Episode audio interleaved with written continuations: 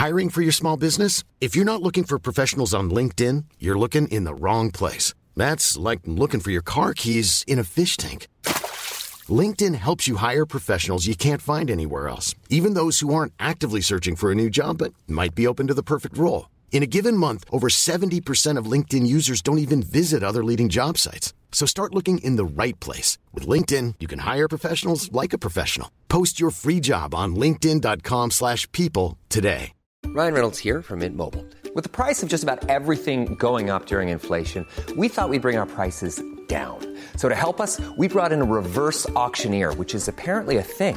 Mint Mobile Unlimited Premium Wireless. How to get thirty, thirty, how to get thirty, how to get twenty, twenty, twenty, how to get twenty, twenty, how to get fifteen, fifteen, fifteen, fifteen, just fifteen bucks a month? Sold! Give it a try at mint mobile dot com slash switch. forty-five dollars up front for three months plus taxes and fees. Promo rate for new customers for limited time. Unlimited more than forty gigabytes per month. Slows full terms at mint mobile dot com.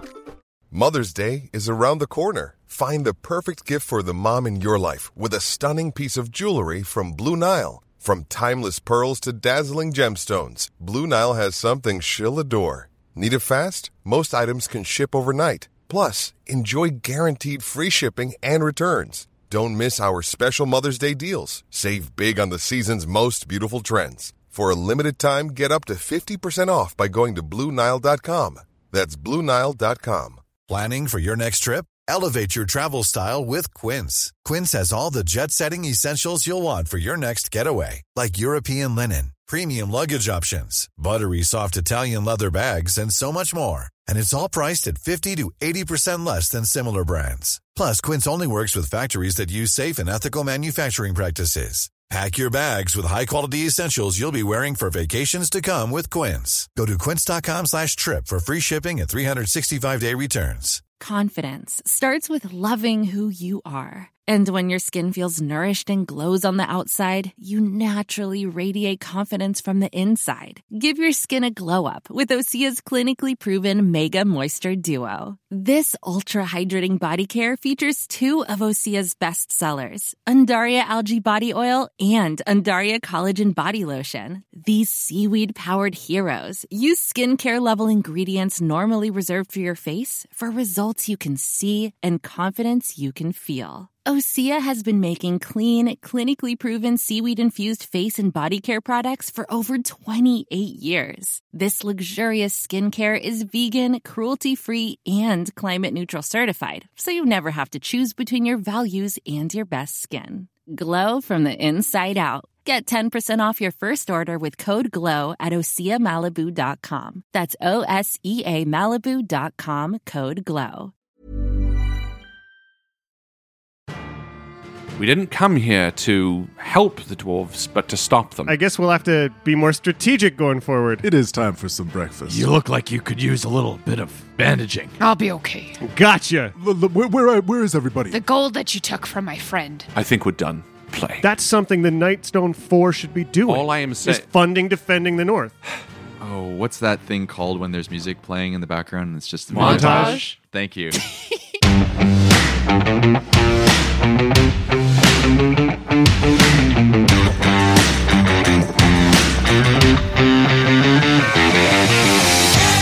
Hello all and welcome back to Dice Shame. This is episode seventy-two, No Mean Feat. M V P this week is Mister McCashin for their lovely review. Thank you so much. Like popcorn? Who doesn't? Here's the perfect recipe. Start with a large pot and set it to medium-high heat.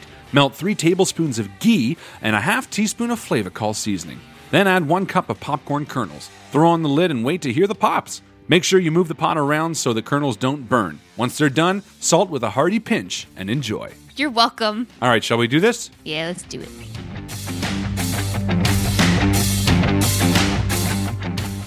We just finished rewatching the extended edition of Lord of the Rings. Ooh. Oh, such a I thought I knew that. Movie.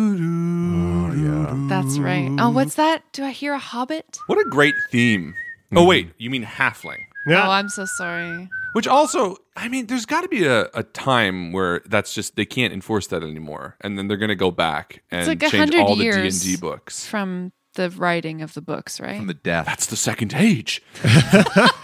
The age of man will end by then. I mean, didn't The Great Gatsby um, just become fair use or whatever? Yes, you it could, did. You yeah, could steal something from there. Uh, public domain. Yeah, now D and D class wizards can be called Gats. Famously. Everyone's been waiting for the day.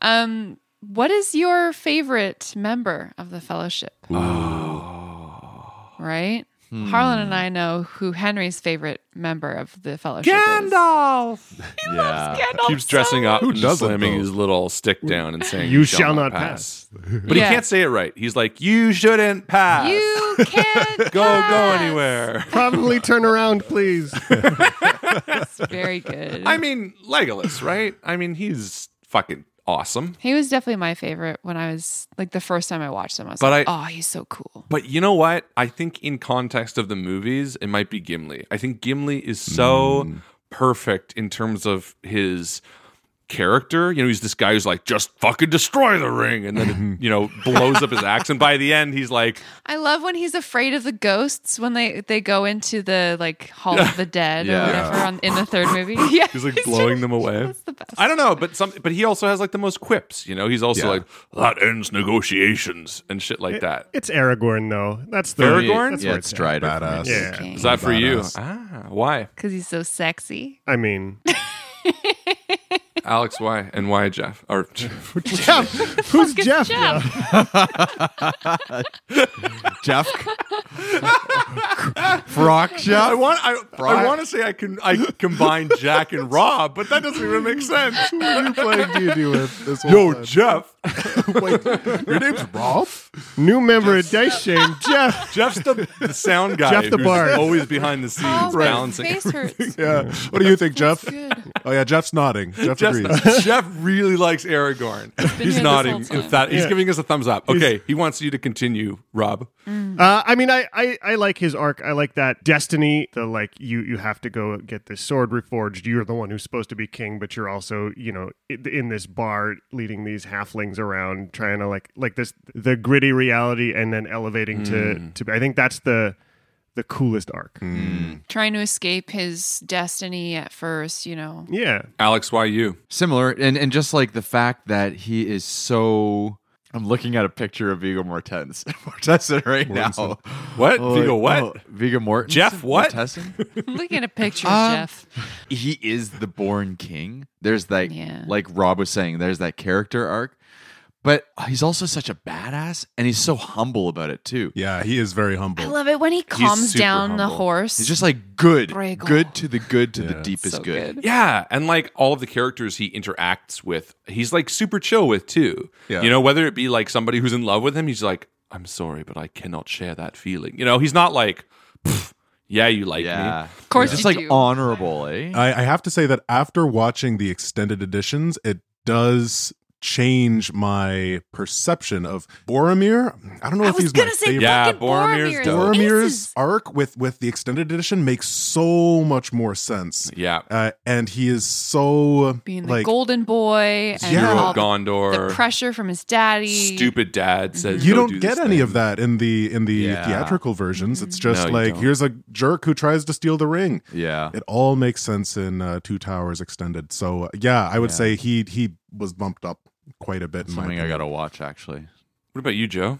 My favorite, I like I said, I started out liking Legolas, A, because Orlando Bloom of course. was it for me when I was a teenager, but then obviously, you know, you kind of grow out of it. And the rewatch, I was a little bit disappointed in Legolas because he just says so little. He's yeah, kind of, he he's very unidimensional. Yeah. He only speaks one line to Frodo in the entire trilogy. You have he's my like, bow. Yeah, that's it, yeah.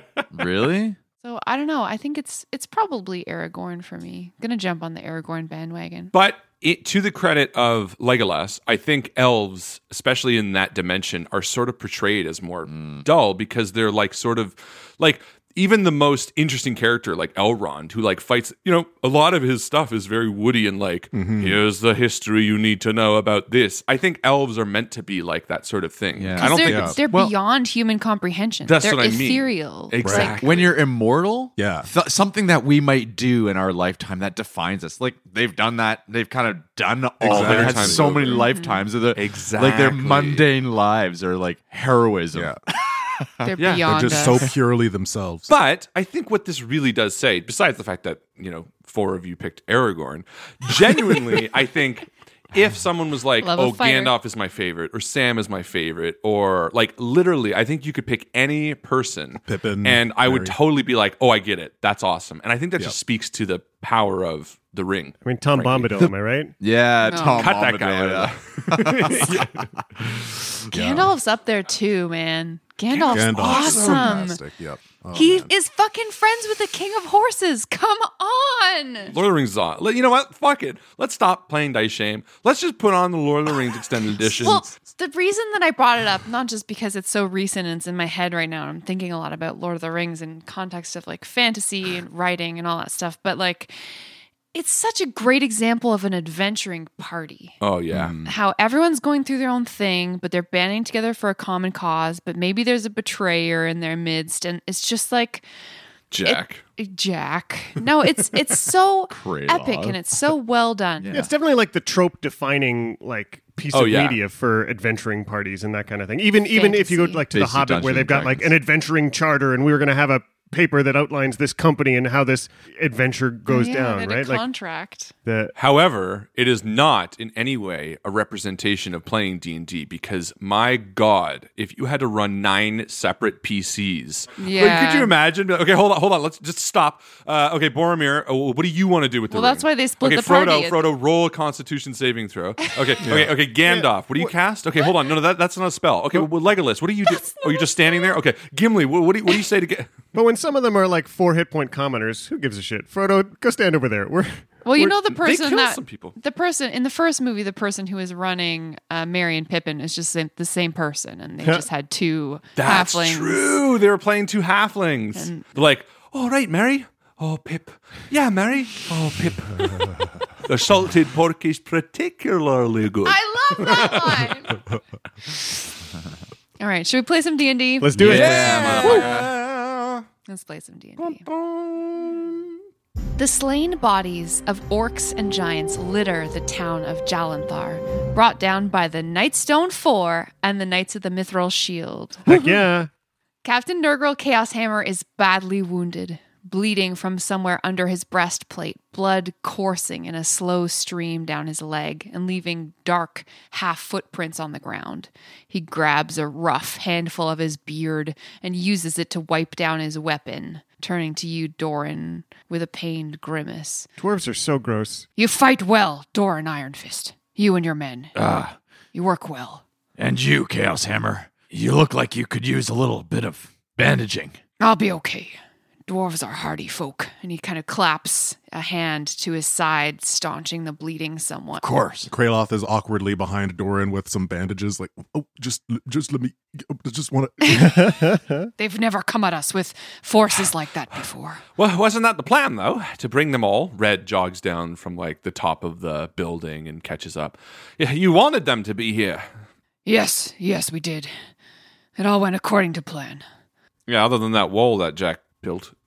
Turns out they were coming from not the riverside. I should have, if I'd have been thinking a little more. You should have put it on the other side of the building. Yeah, it's, if only someone hadn't told me where to put it. It's it's too bad, really. Yeah, I guess I guess we'll have to be more strategic yeah. going you forward. You wasted a lot of time building that wall. Honestly, it didn't take very anyway, long. Anyway, uh, did any of your men fall, Chaos Hammer?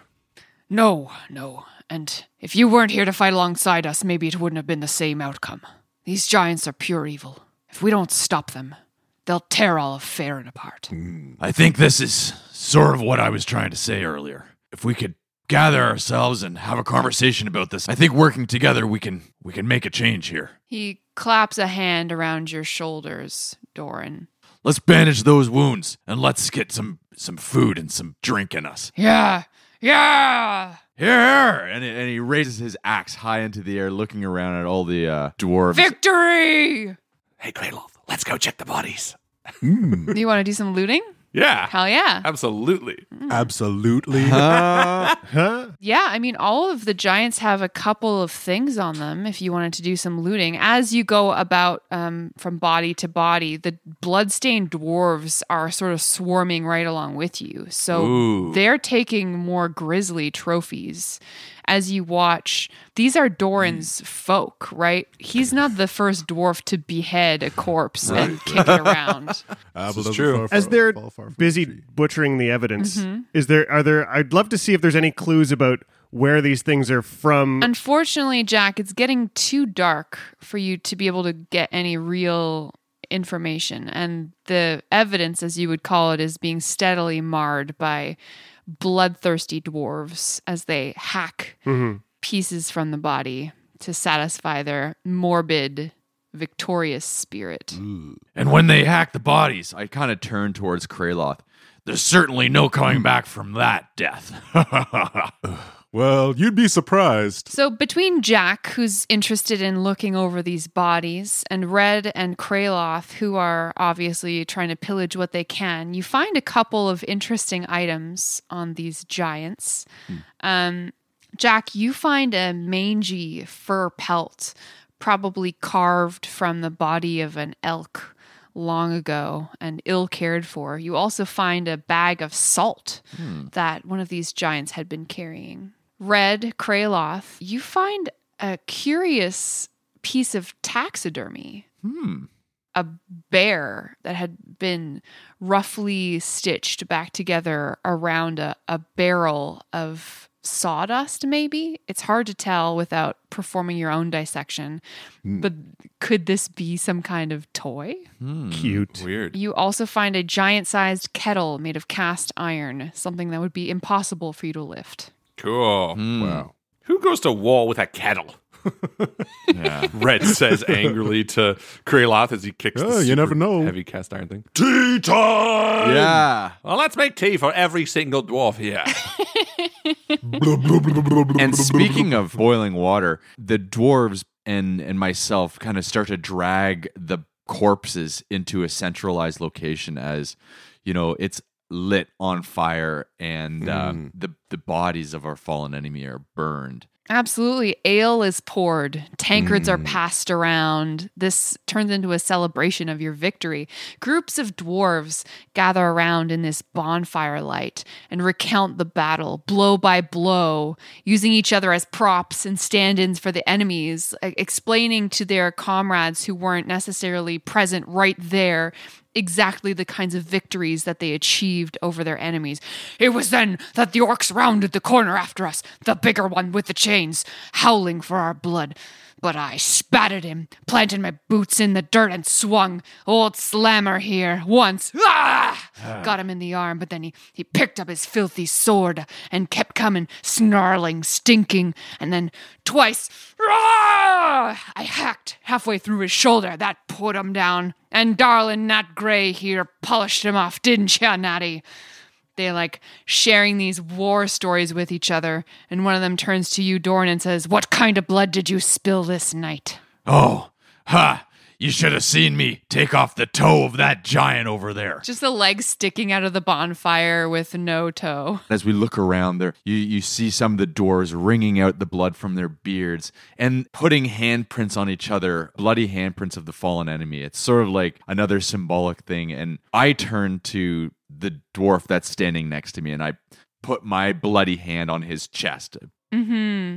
And Red, seeing this, like, dives in. He's like, yeah! And he does it as well. And he puts one on him and one on him, like, but like a child's yeah. hand painting yeah, where they, like, yeah, yeah. follow up his body. Then he turns to Jack and puts, like, a hand on him. Oh. And just leaves it there and sees Jack's expression. Mm. And then slowly pulls his hand back. This was one hell of a battle. By far not the scariest, though. I mean, what do you mean? Well, in front of the fire is light. Doran jumps into this. And you've heard of stunted Danlin's Peak, no? No. What do you mean? Tell us. Red hears Doran talking loudly and walks over and just sort of sits down by the fire to watch him tell this tale. Way back in the Battle of Danlin's Peak, there we were, my unit, up against the orcish tribe of Hagerfell. You've heard of them, right? Hi, I was there. You? Then you recall why we call it stunted Danlin's Peak. Why? I was the one who drove the wedge into the point of the peak that knocked it off. We were there back up against the cliff, and we managed to turn them around. You remember that? Yeah! All of the orcs and the goblins were standing on the edge of the cliff, and we knocked that edge of the cliff right off. Dwarven engineering for ya. That's right. That's awesome. Great. Red, over the din of the celebration, you pick out the sound of someone saying your name somewhere nearby at a smaller campfire. One of the dwarves that camped on top of the keep with you, that as you were raining arrows down at the approaching horde, mm. they are standing on top of a barrel, recounting some tall tale. Mm. You're not quite close enough to hear its telling, but as you watch, the dwarf is clearly miming the drawing of an arrow from a quiver and knocking it mm. to a bowstring, pausing to emphasize the size of the longbow, something that makes all the gathered dwarves just erupt into raucous laughter. Excitedly, I scamper over and like jog up to see what he's talking about. Yeah, the dwarf turns to you, and and here he is. This is him. Red, was it? Oh, yeah. I thought you were telling another cool story about a bow user. Ah, uh, yeah, that's me. Hi. And he just starts like shaking hands, sticky, bloody hands. This dwarf is wearing a pendant necklace of a newly strung giant tooth. Mm. And he uh, he looks you up and down and he says, I-, I didn't know what to think of you given your, well, your exotic appearance, especially the ears. But you proved yourself in battle pretty good. Say, my friend told me that he lost some coin to you at dice earlier. Oh, yeah. Care to let me win it back for him? Oh, uh, sure, why not? Red Sorton nervously looks around. Yeah, uh, it's good sport, of course. Sure, and I have uh, something worthwhile to, to bet, and I reach in and I pull out the hair of a cloud giant. And then, oh. In like a glass bottle. I say, what is this? This is the hair from the head of a cloud giant. How did you vanquish that? Ah, a tale for another time. Because I didn't kill him. But ultimately, I would be willing to wager this if you'd be willing to wager that cool little necklace of yours. He paws at the necklace that he's just made, something he's probably most proud of. All right, fine. Looking around at all the teeth that are on all the other giants' mouths.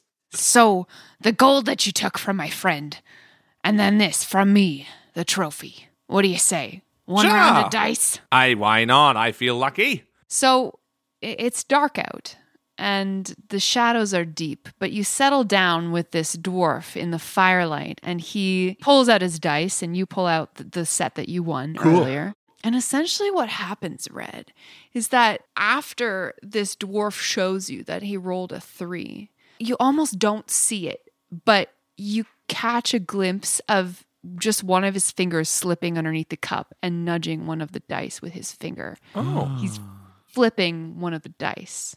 He's cheating you.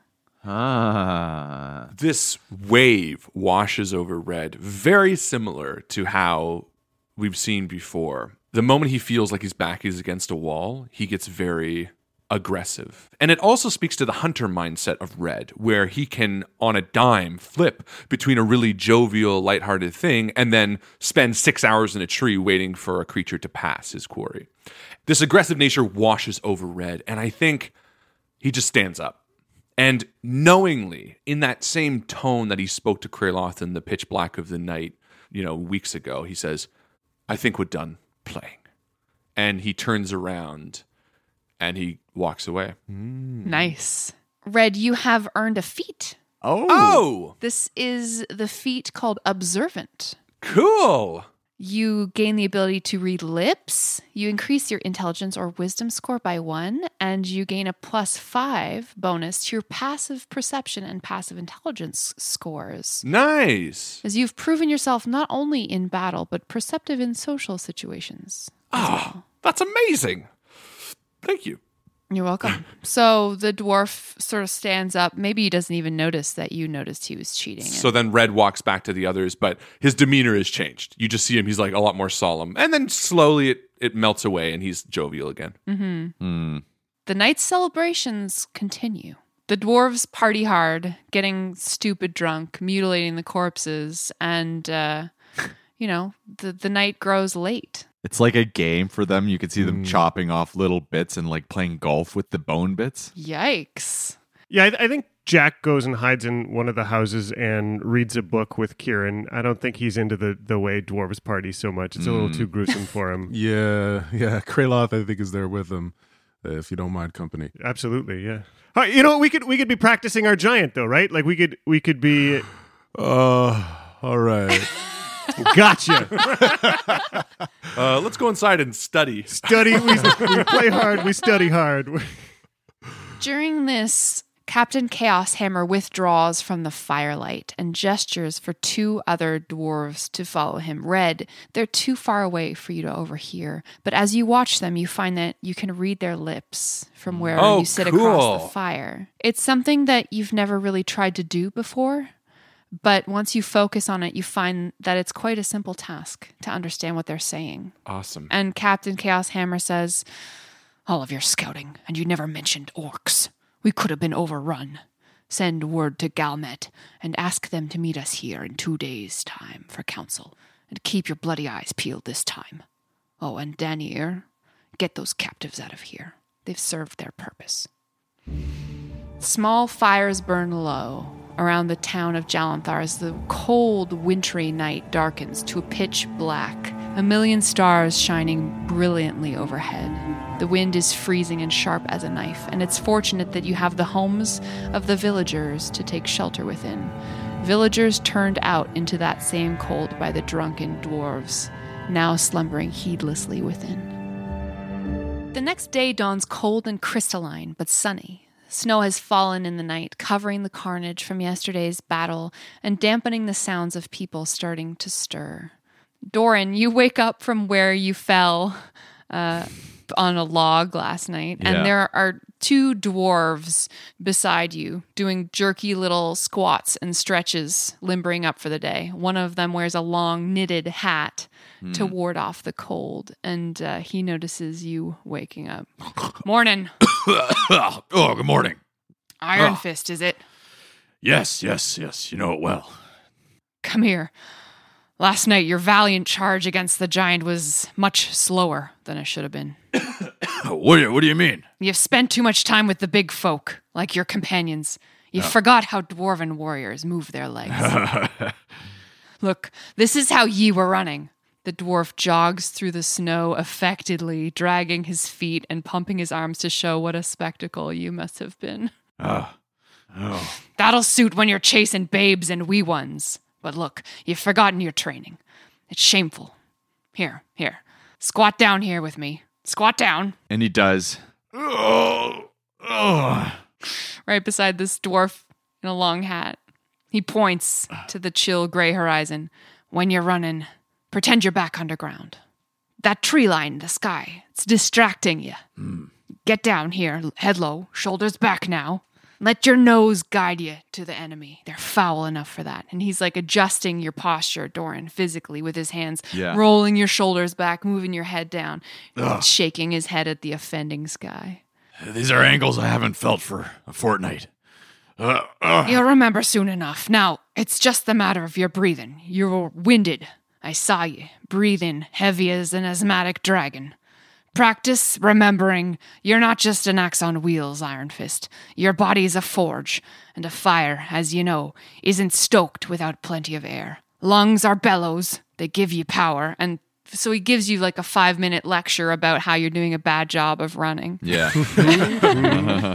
This is why you're terrible. And then the dwarf in the knitted cap has you running suicides in the snow alongside this other knight that he was doing stretches with. Yeah. The burning in your thighs just awakens the memory of exactly what they were trying to teach you, that dwarves move differently. Yeah. You don't have to be slow just because you're small, Doran Ironfist. I picture Doran now in the position of a sprinter, you know, crouched, ready to pounce, and takes off, powering through the snow and... Like a minecart going downhill. Yeah, that's right. Like a minecart. It's a gravity to how he moves. Yeah. You gain the mobile feet, Doran. Oh, wow. Thank Your you. Your overall land speed increases by ten feet. Wow. So Whoa. You're now the fastest one in the party. How many feet? ten feet? Yeah. Jesus. And it gets better.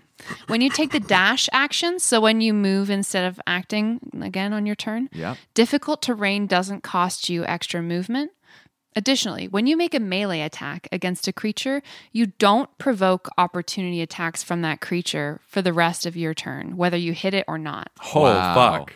So you just get you get learned in how to be agile. Oh, wow. Yeah. So Doran, you, you spend a bunch of time with these dwarves just running around, getting hot and winded in the snow, sweating in your armor, sweating through the beer haze from last night, churning up the snow. And yeah, I kind of picture this. Uh, oh, what's that thing called when there's music playing in the background? And it's just montage. montage. Thank you.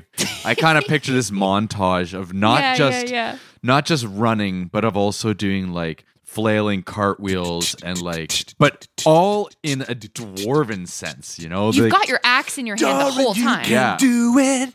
There's no exercise for dwarves without a exercise. Tool in your hand. Like forge, like exercise? you Doran, it's it. Your time. I, Doran, I, you can move and run and swing. It's this picture of a cartwheel, but the axe is in hand too, so it's this big deadly yes. flying yeah. axe yeah. cartwheel. Yeah. Exactly. It's, it's oh, all so it's all like stretches and movements specific to dwarves. Mm-hmm. Not like you would see a human do it. That's so the whole point. Exactly, exactly. And that's the best part of this too, because like you were a soldier. You're just a soldier out of training. Yeah. Like you're you're older now and this you've gotten you out of it. And now that you're around dwarves again, they're reminding you of how you were trained. That's yeah. so yeah, cool. I love yeah. that. That's brilliant. I love the way you just incorporated that. Thank you. Kraloth, you're awoken from your slumber by mm. this significant commotion outside of dwarves teaching each other how to run really fast. And the music's just quiet. Doran, you can yeah. do it. And then I open the window Doran, and it gets louder. It's your time. And yeah. it's diegetic. And then I close the window. Ooh, ooh that's loud. Uh, and Kraloth uh, stretches and uh, he uh, reaches down and pats Jackson, who's kind of curling up around his feet. Aww. And uh, oh, I must have been pretty tired, Jackson. Oh, I haven't slept like that in a while. Mmm. Meow. Yeah, I think I think you're right, Jackson. It is time for some breakfast. You gonna help me? Meow. Oh. Cannon. He's got a low, like, vocal fry. Jackson meows like this. Meow. You head right. outside back to the cooking area that you had established last night, where mm. you see an older dwarf squatting in the snow by the cold fire pit. He's breaking handfuls of sticks into kindling. His hands are wrinkled and chapped, but he works deftly.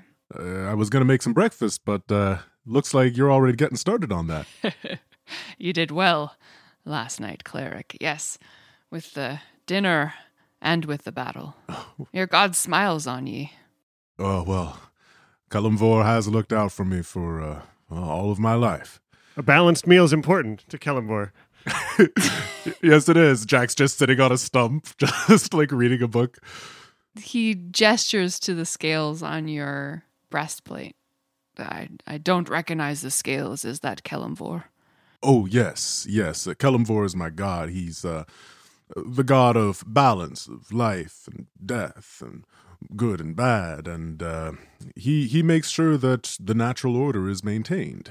Um, I have no doubt he was watching over us last night. He stands up, stretches out a crick in his back before going back to hunching over with, with the, the kindling. Where did you come from? Some abbey or temple? Oh, uh, well...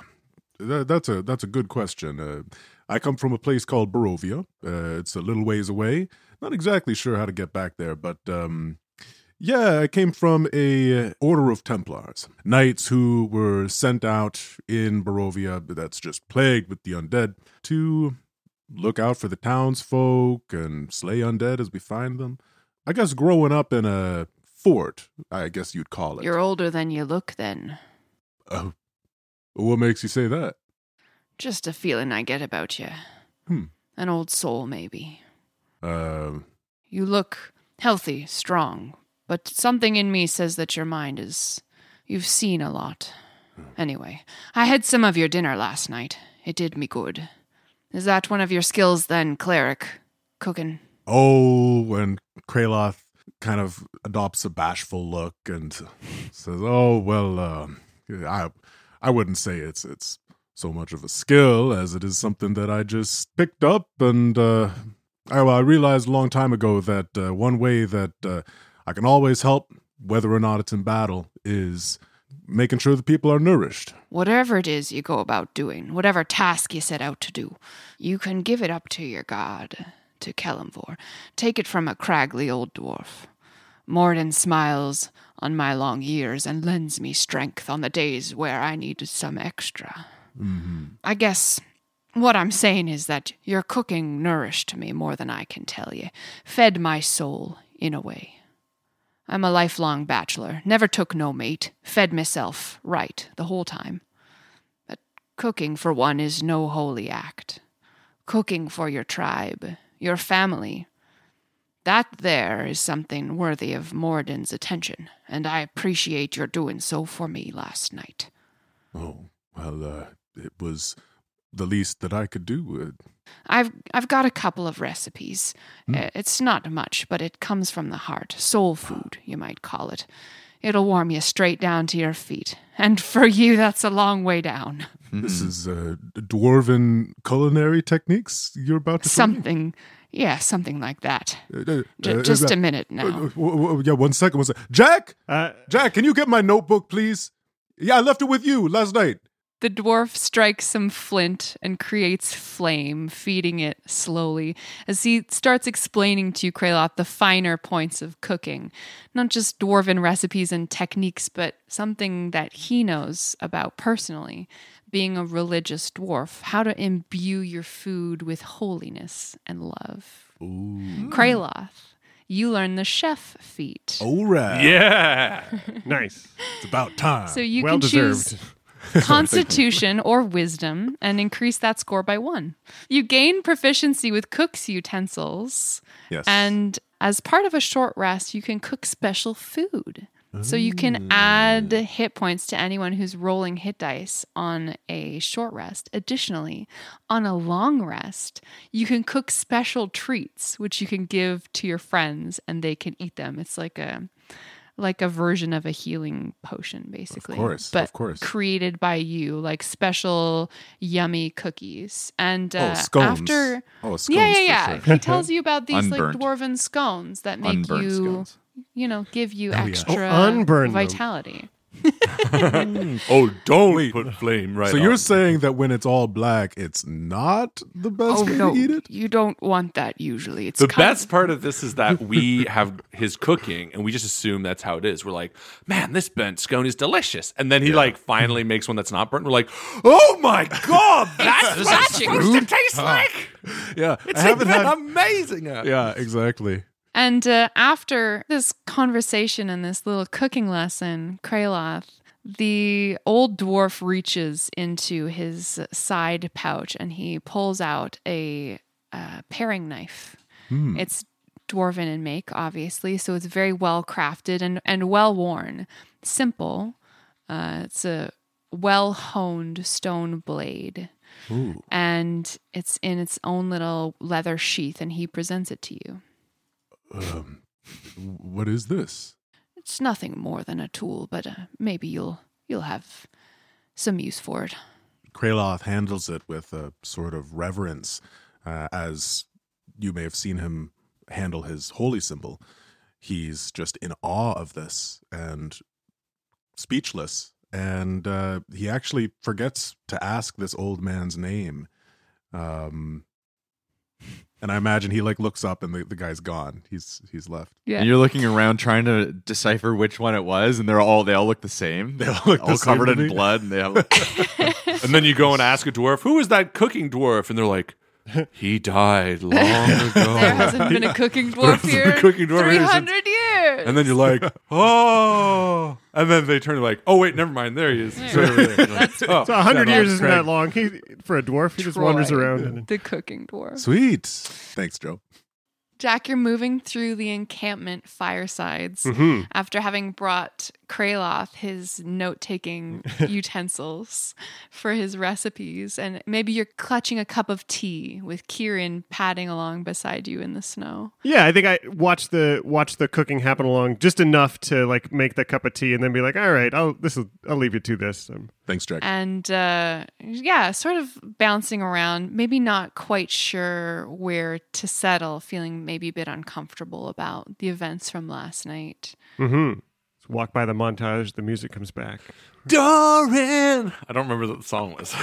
It's very progressive. Your eye falls on a plump dwarf with surprisingly shiny, curly hair. He's by himself, meticulously clearing a circular patch of ground, smoothing footprints from the surface of the snow, removing any debris. And he catches you watching him from the corner of his eye and nods to you. Bit of dwarven engineering. It's not complicated. Just an illustration, really. Hey, I'm Jack. I don't know if I caught your name. My name's Nurgle. Dwarven engineering, what do you mean? Oh, well, the true mechanics is up here. He taps his temple with a smile. That I believe. I'll sh- show you if you like. Yeah. He continues working, carefully drawing runes into the flat surface of the snow with a burned twig.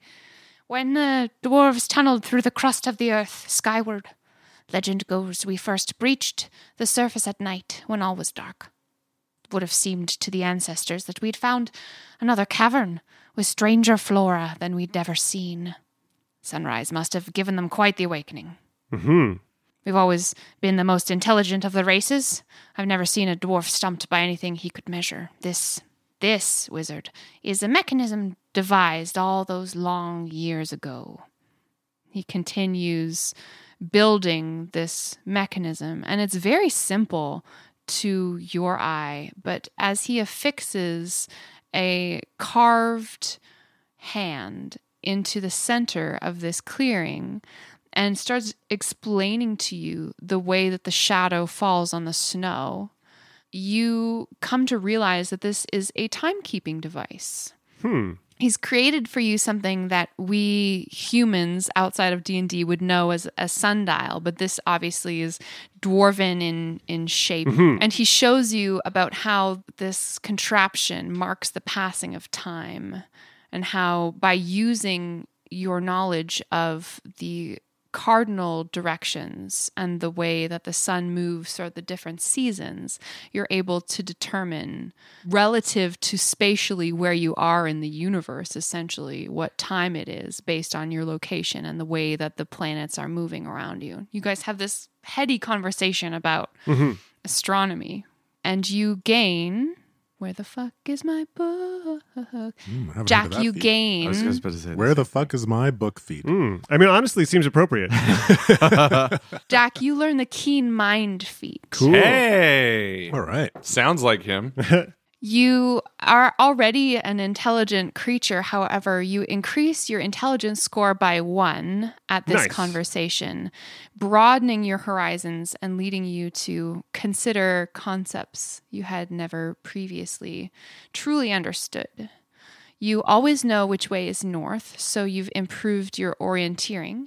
You always wow. know how many hours there are before sunrise or sunset. And wow. most importantly, you can accurately recall anything that you've seen or heard within the last month. Nice. Great. So wow. it improves Very your... Jack. Yeah, it Very improves your recall. Too. What's the difference? Where's Jeff? The conversation that you have with this dwarf just broadens your horizons that much more. Well, Nurgle, thank you very much. This is, is really fascinating. It it um, reminds me a lot of some things we, we have in at the Temple of, of Lathander in, in Waterdeep, a lot of the, the sort of movement of the sun. But I hadn't quite thought about it in this way. That's Yeah, it should help you sort of wrap your mind around it. Mm-hmm. Very helpful. Thank you. Wow, cool. So, Red, you're the only one who we haven't seen yet this morning. What have you been getting yourself up to? I think Red, unlike everyone else, has felt the most distrustful of these dwarves, especially based on the fact that he's found those supplies the other day. And I think Red is a little worried that we're losing sight of, of how much damage these dwarves have done. Mm. And so I think he climbs down from one of the roofs and uh, and sees Doran and sort of catches his eye and, and maybe even gives him a wave. Maybe before you even jump down, you see, like, Doran sees you and you kind of... from afar, and then you see Doran kind of like change direction and bolt towards you in a in a speed you haven't seen before from this hefty little person. Yeah. You know? Cool. And he and he arrives at the bottom of the of the building where you're sitting on the roof. For sure. Hey, Red. Good morning. Good morning to you. And and Red climbs down. Uh, you're looking pretty fast, bud. Yeah. Well, I've been, you know what, I, I've forgotten all about my dwarven training, and, and I was just reminded by by some of these uh, some of these soldiers here, and you know what, I'm I'm feeling revitalized. I'm feeling I'm feeling fresh and new. Well, speaking about reminding and, and you know, maybe refocusing, remember we came here because we came across that farmstead and, and the refugees in Everlund. Well, yeah. You haven't lost sight of that, have you? No, no, we we should go and speak with Captain Chaos Hammer. Uh, I think it would be really beneficial for us to get together and just bump our heads around a little bit. I, I worry that we lost a bit of sight of how detrimental what they're doing is. Yeah. Yeah. I spotted a burned-out house over there on the horizon, just at the edge of town. I'll get to the others, and let's meet there and, and have a private conversation. Well, why don't, uh, and Doran's looking around, why don't you get uh, Jack, and I'll I'll go get uh, Kraloth. And like a kid on Christmas, Doran, like, runs off, you know, like, watch me, Red, watch me, watch, watch, watch what I do. So cute. He's kicking oh, up right, snow right. like a snowblower. It's like, adorable. And I walk over to Jack. Hey, Jack. Well, that's cool. What's that? Uh, it's a it's a little bit of dwarven orienteering. I, I can show you how it works. It it'll perfect. I'll get the keen mind feat too. Brilliant. uh, it's not as easy as that. I'm teasing. It'd be so funny. We're so alike sometimes, Red. And Red bends down next to you and sort of looks at it. Because of the angle between the shadow and this line, you can figure out which way north is, and then once you know which way north is, you can figure out how much time there is between between now and sunset.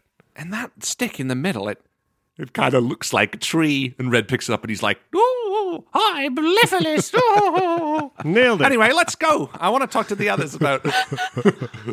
Perfect. This is why you're different than each other. Yeah, exactly.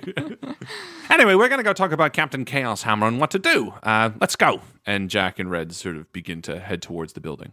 And Doran speeds up to Kraloth and he arrives right beside you. Ah, ah, good morning, Kraloth. Oh, oh, Doran, Doran. Oh, oh, one second, one second. And Kraloth puts on these these pink mitts and he pulls out these freshly baked scones that's nice. That are sitting on like a giant's axe head. And he pulls it out. Your scones. Mm, they. Oh, yeah, yeah, yeah. No, no, try this, try this. I, I just, well. I just learned how to make these. This is a different recipe. So, so blow on it a couple times first, and uh, then, then try it. And then he puts his hands up and watches Doran. Yeah, it looks, a, it looks a little underdone. They're not even black. Are these done? Yeah. so, no, no, no, no. It's a bad bake, Krayla. No, no, Doran. It's uh, if if I did everything right, then uh, you should be in for a treat. Just watching him flavor. Eat. Oh, wow. I, I'm, I. I'm lost for words. This is uh, this is the most delicious thing I've ever eaten in my entire life. oh. ah, we did it! Oh my gosh. And uh, Kraloth grabs Jackson, throws him up in the air, and Jackson hovers a little bit with his wings before, you know, settling back down into his arms. And, yeah. Oh my goodness, I gotta oh share this gosh. with the rest of them. L- l- where, where where is everybody? Uh, well, that's why I come to get you. We're, we're gonna go speak with Chaos Hammer. You have to bring these. And Doran's like now scrambling. He's stuffing them into his pockets. You know, he's, oh, oh, he's like gladly, sneaking gladly. one or two. Yeah, and uh, Kraloth holds oh up gosh. his apron and, and with Doran's help, like has them all like dumped into the apron, and Can- they go walk towards Jack and Red, handing out scones as they go. Uh, one more thing, um, those that scone that you just ate gives you plus three temporary hit points. Nice. What? Wow. Yeah. There you go. For, for eight hours. We're a little slow. We're a little slow catching up to uh, Jack and Red because every time I hand out a scone, I stop to watch their reactions. Yeah, yeah, yeah. Aww, I mean, you got to, right? Yeah. Yeah. That that's half of it. Seeing the joy on their faces. Yeah, we're all trying out our new feats. Like Red's standing outside this house and he's like reading your lips as you guys are talking, walking up, and he turns to Jack and he's like, Ah, they're talking about a bone, whatever that means. And then you're like, look, I got scones. And I'm like, scone. I said scone. The scone is one, one hour and five minutes since sunrise. One hour and six minutes since sunrise. Yes. Yes. That's so fucking funny. Aww. That's so funny. Doran's Aww. running them around. It's like the Road Runner. Road Runner. So cute. So the four of you make it to this burned out hovel, and you seem to have a little bit of space to yourselves. There are no dwarves immediately nearby. So where is all our, our heads at, you know? Remember, we were following the trail of broken families and refugees. Mm-hmm. We didn't come here to help the dwarves, but to stop them. Now, I'll be the first to admit that what we saw last night and the benefit that these dwarves aren't doing in terms of being the only people actually willing to fight the giants is good. But I don't think we should lose sight of the bigger picture here. Mm. They are doing it in a way that is causing damage and distress to the people around.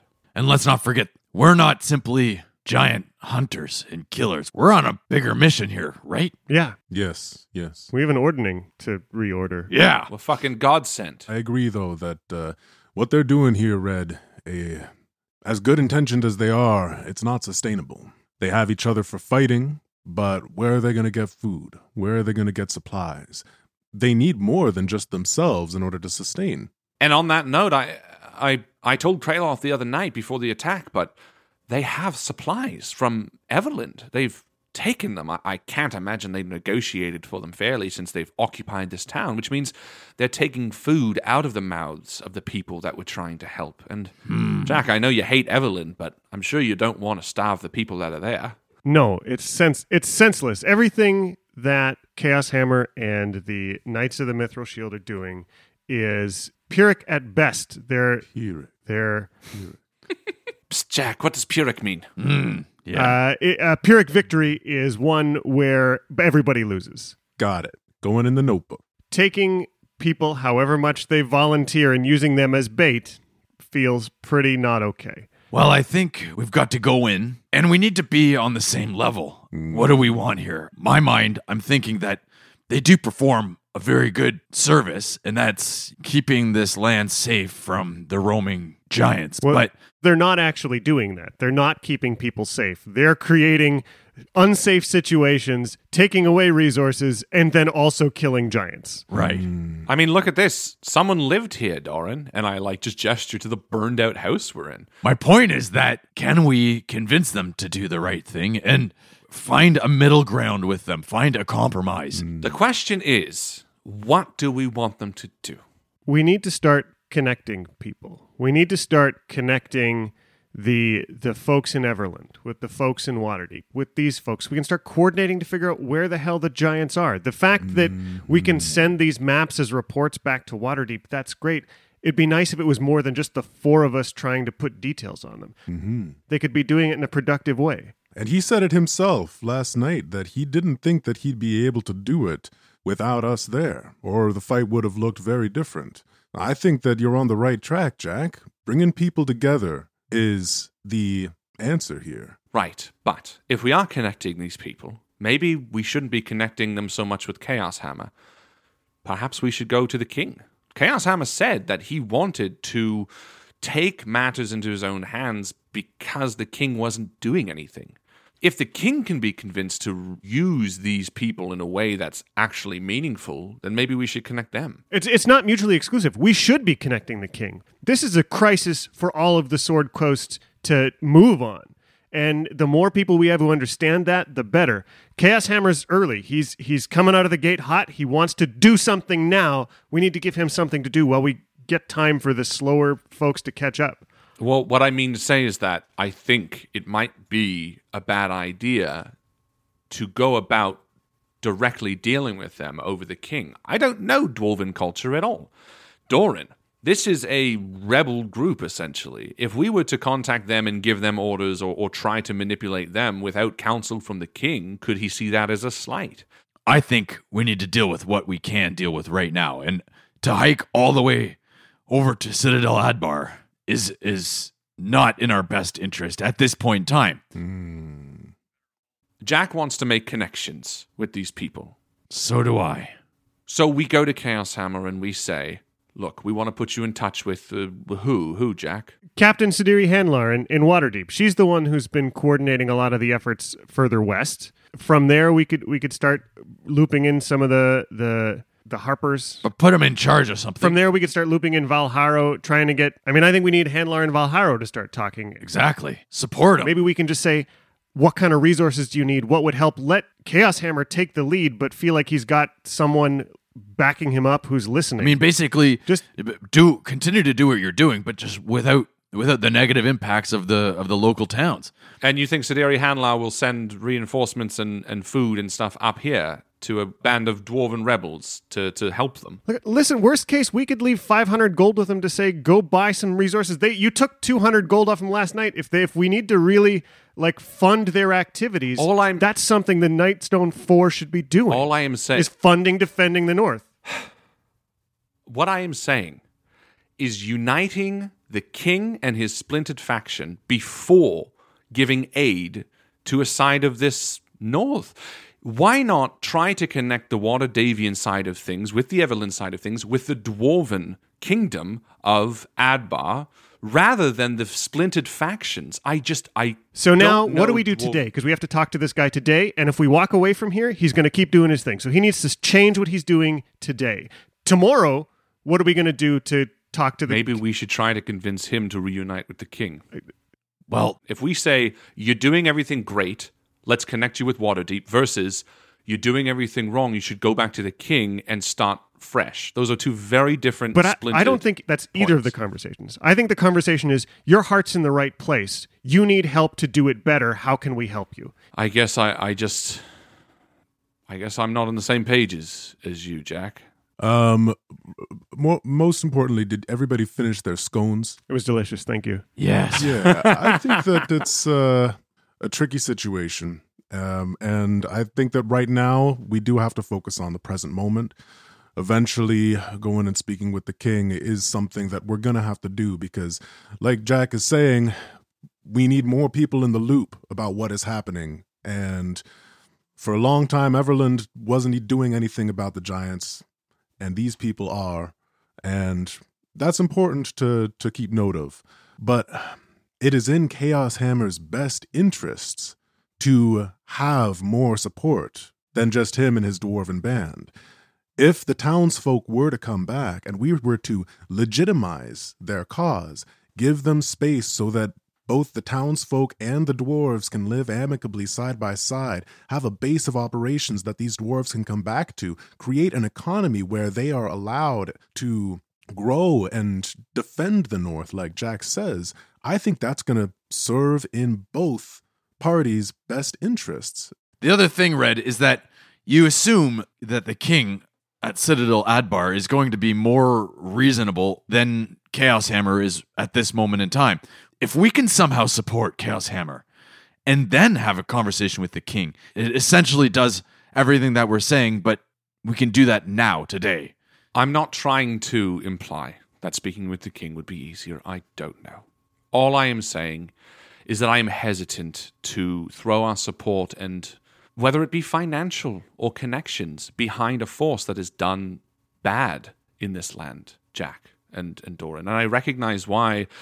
You see the good that they've done. But to make a stand that the Nightstone Four have supported or backed the actions that these dwarves have taken could lead to trouble down the road. That's all I'm saying. You must realize that the minute we say, you know, let us connect you, what we're really saying is we support your actions. Mm. Your point lands, Red. Uh, that that connected for me. Thank you. Today we need to get Chaos Hammer to stop terrorizing the people and burning the countryside. Agreed. My only point is that we need to be mindful of how we do that, because if the optics from Everlund are the Nightstone Four walked into Jalanthar and left supporting them or giving them money, or, it means a lot of dangerous things. Who knows how we would be received in Everlund afterwards? Who knows how the dwarven problem would be perceived in the North? And, and people have seen the northern problem, as your mage friend in Everlund said. one hundred percent. The vibe I get is that they they see that the ends have justified the means. And this is why I have circled back around to my original point, which was something is fractured here. And beyond all the other things that are fractured, it is the split between the Dwarven Kingdom and its peoples. They feel abandoned. That's why Chaos Hammer has done this. Is there a way that this conversation can reunite a fire within him to be a part of his kingdom again and, and be a part of the greater good of dwarven kind, maybe expressing to him how Everlund has viewed the actions of the dwarven people, as your mage friend has alluded to. He is causing a war, not just against the giants, but against the peoples of Everlund.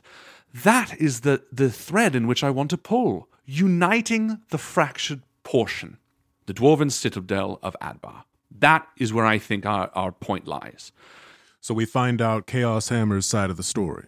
Yes. We figure out what he's brought to the table and start with that. And then as a very important side agenda, say, please put any giant hunting on pause. The bigger picture goal of being very thoughtful about how we support the terrorists in coming to, like, take some responsibility for their actions. Absolutely. My, like, short-term goal is if they need a thing to do, that's got to be figuring out where giants are and telling us where they are. The four of you leave this burned out hut and move into the center of the city looking for Captain Chaos Hammer. Your minds set as one towards diplomacy and solving the giant problem.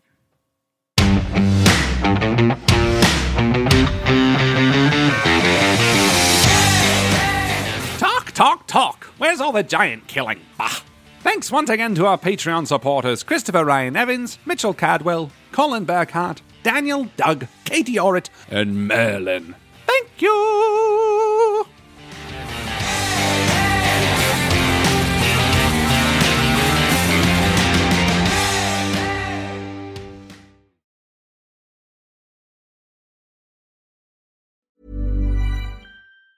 Hey, it's Danny Pellegrino from Everything Iconic.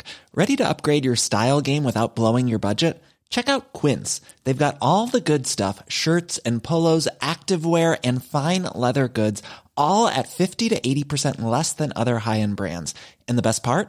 They're all about safe, ethical, and responsible manufacturing. Get that luxury vibe without the luxury price tag. Hit up quince.com slash upgrade for free shipping and three sixty-five day returns on your next order. That's quince.com slash upgrade. When you make decisions for your company, you look for the no-brainers. And if you have a lot of mailing to do, Stamps dot com is the ultimate no-brainer. It streamlines your processes to make your business more efficient, which makes you less busy. Mail checks, invoices, legal documents, and everything you need to keep your business running with Stamps dot com. Seamlessly connect with every major marketplace and shopping cart. Schedule package pickups and see your cheapest and fastest shipping options from different carriers. With rates up to eighty-nine percent off U S P S and U P S rates. And with the Stamps dot com mobile app, you can take care of mailing and shipping wherever you are. Make the same no-brainer decision as over one million other businesses with Stamps dot com. Sign up with code PROGRAM for a four week trial, plus free postage and a free digital scale. No long-term commitments or contracts. That's Stamps dot com. Code PROGRAM.